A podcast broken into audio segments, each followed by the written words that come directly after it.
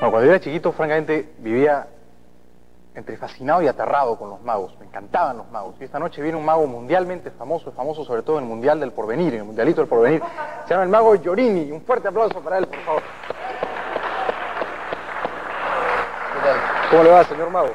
Muy bien, gracias. Bien. Sí. ¿Desde cuándo es usted mago, señor mago? ¿Desde cuándo soy mago, señor mago? Sí. Bueno, soy aficionado a la magia desde que tengo uso de razón. Todo relacionado en No es Nada ten un 20% de fantasía. Non aceptamos queixas.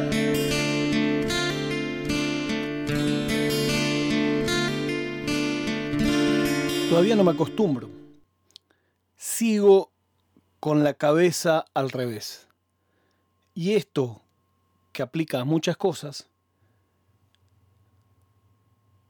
se vuelve literal cuando se trata de fechas. En mi cabeza, yo sigo cumpliendo años en primavera. En mi cabeza, las vacaciones son en enero. En mi cabeza, en Navidad hace calor. Mi realidad hace unos años dice todo lo contrario. Dice que hay que irse de vacaciones en junio para gastar muy poco, en julio para gastar poco, o en agosto si no tenés problema de guita. Yo no me fui ni en junio ni en julio, pero tampoco cumplo la tercera condición. Y entonces estoy buscando qué hacer, a dónde ir. Te lo juro que es como un déjà vu. Mi mujer me dice, vos abrís demasiadas ventanas a la vez. Claro, es como un vicio profesional. Yo cuando hago Decidilo, busco 100.000 cosas a la vez y salto de Viena a Sydney. O por qué no podría ser Madagascar, o por qué no, mira, hay un pasaje barato a Luisiana. Y para mí todo eso tiene una lógica perfecta. Cuando se trata de viajar de vacaciones con gente normal, y convengamos que ya mi familia pasó ese umbral, ya no les asusta nada a ellas, porque como también vinieron unos cuantos Decidilos, aprendimos juntos a viajar lo más barato que se pueda. Encontré unos pasajes baratos a Cerdeña, encontré unos pasajes baratos a Brindisi, que es ahí arriba de Leche. Y claro, yo miro y digo, ¿y qué tan cerca es de Calabria? ¿Y dónde está? Entonces, en un momento, me gusta el sesgo, ¿no? Porque digo, bueno, y de acá, de Brindisi, a un lugar que había encontrado, que había un alojamiento que lo podía conseguir casi gratis, había 120 kilómetros. Entonces digo, no, pasa, si alquilamos auto, vale como 80 euros el día el auto, carísimo. Y no, y sí, y miro y digo, mira, hay un bus que vale 6 euros. Y mi mujer se da vuelta y me dice, pero vos dijiste que no querías saber nada de meterte en un bus con el COVID. No, bueno, sí, ya sé, si es el sur de Italia, vos te importa todo un carajo, sos capaz de ir y besar en la boca al taxista. Digo, y sabés que tenés razón, pero no me quedó más que reírme. No tuve otra opción. Y me acordaba de mi primer viaje solo. Cambió tanto el tiempo y la vida que hoy sería imposible que pase todo lo que pasó en ese primer viaje. Yo había ido a Colombia con 17 años a un congreso de magia. Había juntado plata, tenía un frasco en mi habitación le había hecho un cartel que decía frasco pro viaje de Guillermo a Colombia. Entonces cada vez que venían mis abuelos o mismo en un cumpleaños, siempre yo sacaba el tema y ponía el frasco ahí y para que dejen. No me daba ninguna vergüenza, pero no miraba, como lo dejaba ahí anónimo. Bueno, fui a Colombia, la pasé genial. Nunca había ido solo, pero ahí fui en realidad con mi profesor, entonces no estaba solo, él me cuidó y no sé qué. Y ahí, en la cena de cierre de ese congreso de magia, era un congreso latinoamericano de magia, claro, mi profesor estaba con todos los capos, entonces yo me tuve que buscar la vida y caí en una mesa de casualidad, y eran todos magos peruanos. Y me hice amigo de uno, que lo conocí 2 días antes. Habíamos charlado 2 veces de magia, ahí nos pusimos a charlar, no sé qué, bueno, pegamos buena onda. Y después nos hablábamos por teléfono, año 1992. Y entonces, entre el 92 y el 94, nos la pasamos hablando por teléfono de que a mí me gustaría ir a un congreso de Las Vegas y a él también le gustaría ir a un congreso de Las Vegas. Y lo organizamos. Él tenía unos años más que yo, 2 o 3, y una posición económica mejor que yo. Y entonces dijo, mirá, yo me ocupo de sacar el hotel. Yo lo saco con mi tarjeta de crédito y después cuando nos vemos me das la mitad. Dale, perfecto. Tengan en cuenta que toda la comunicación que había era mail o teléfono, nada más. No había otra. Bueno, perfecto. Lo saca. Yo me saco un vuelo con Aeroperú. También junté todo el año. El vuelo era un vuelo, pero complicado es poco. Era Buenos Aires-Lima. Lima-Miami. Miami-Luisiana, que por eso me acordaba yo de Luisiana. Luisiana-Charlotte. Y Charlotte-Las Vegas. O al revés, o Charlotte primero y Luisiana. Ahora no me acuerdo dónde queda cada uno. Pero era como 5 escalas. 23 horas tardé desde Banfield a Las Vegas.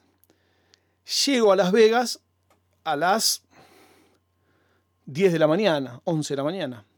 Voy al hotel, me registro en el congreso, me dan mi credencial de congreso. Yo no podía creer, un congreso de magia en Las Vegas es como ir a Disney y que te espere Mickey. Y entonces digo, bueno, mire, hay una habitación a nombre de mi amigo Joy, que voy a estar yo. Sí, dice, pero si él no está, no se la podemos dar la habitación. Usted no figura en ningún lado. No, bueno, pero... No.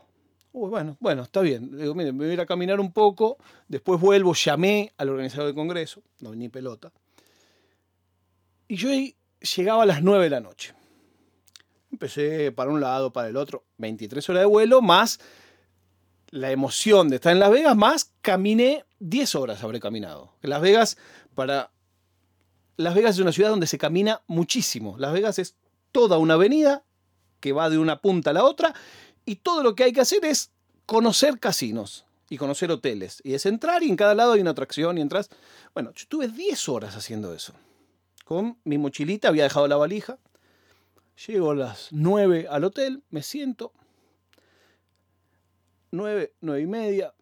Y bueno, ya está por llegar. Insisto, no teníamos celulares. 10, 10:30. 11. Y yo sentado me empiezo a dormir. Me quedaba como dormido en el hotel, en un sillón, y venían unos tipos de seguridad.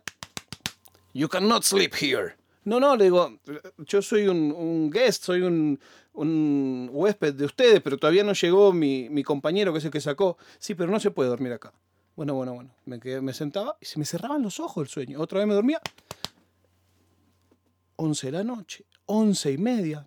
11:30 voy al front desk. Yo llevaba plata en efectivo, no tenía tarjeta de crédito. Le digo, mire, me quiero sacar una habitación.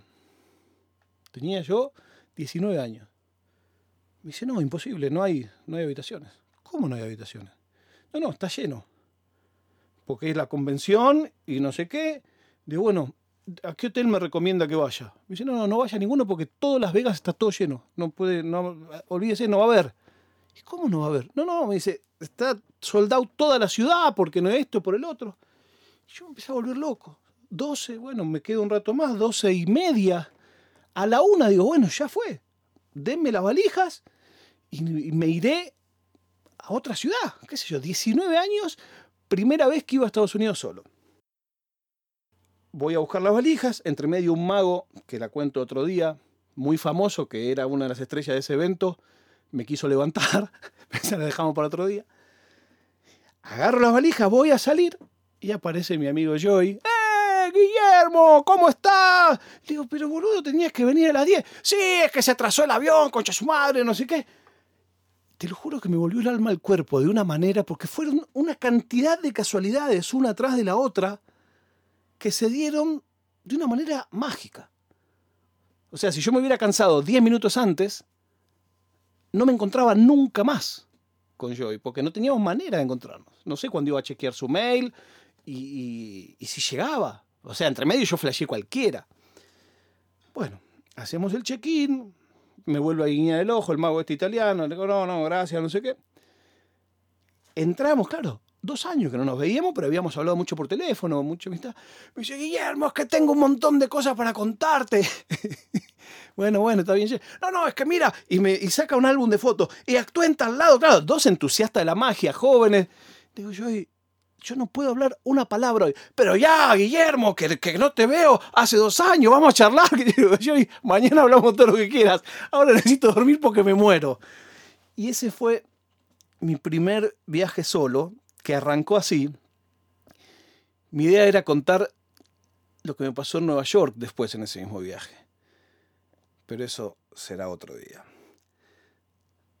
La prueba de vida del día de hoy es que Paula Pareto entró con la bandera olímpica, una genia, la Peque, y que este capítulo se lo dedico a la memoria de mi amigo Joy, que era realmente el más grande del Perú, y en mi corazón lo sigue siendo. No es nada.